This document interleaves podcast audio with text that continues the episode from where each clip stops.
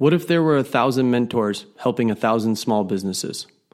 Hi, my name is Greg Strow, and every Friday on this podcast, you are given a question to think about over the weekend. This is called Food for Thought Friday. This week, Coop asked me to post a question. According to the U.S. Bureau of Labor Statistics, about 50% of all new businesses survive five years or more, and about one third survive 10 years or more. The SBA also tells us that 50% of businesses fail during the first year in business. That turns out to be 8.34%. 8.34% of all businesses started actually have success past 10 years.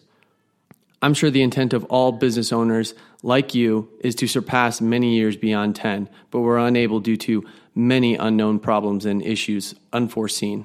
Unfortunately, when we start a small business, there is no book or downloadable guide that can tell you how to run a business without issues. We all have bumps and potholes along the way. This past Wednesday, I was given a chance to talk with business owners in my local community at a Chamber of Commerce luncheon. This was not a normal luncheon, but one that business owners could bring their very same problems to and hopefully find a solution.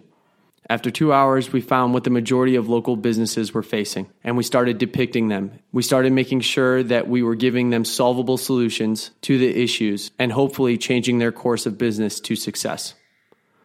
What if every town and city had someone just like you that was able to work through these issues with struggling business owners? What if every town and city had a place that you were able to go to work through the issues that every business owner faces? This place was able to help build a roadmap to give that business success, or at least a possibility of success. What if we could move that statistic from 8.34% to 20 or 15 or even 10%?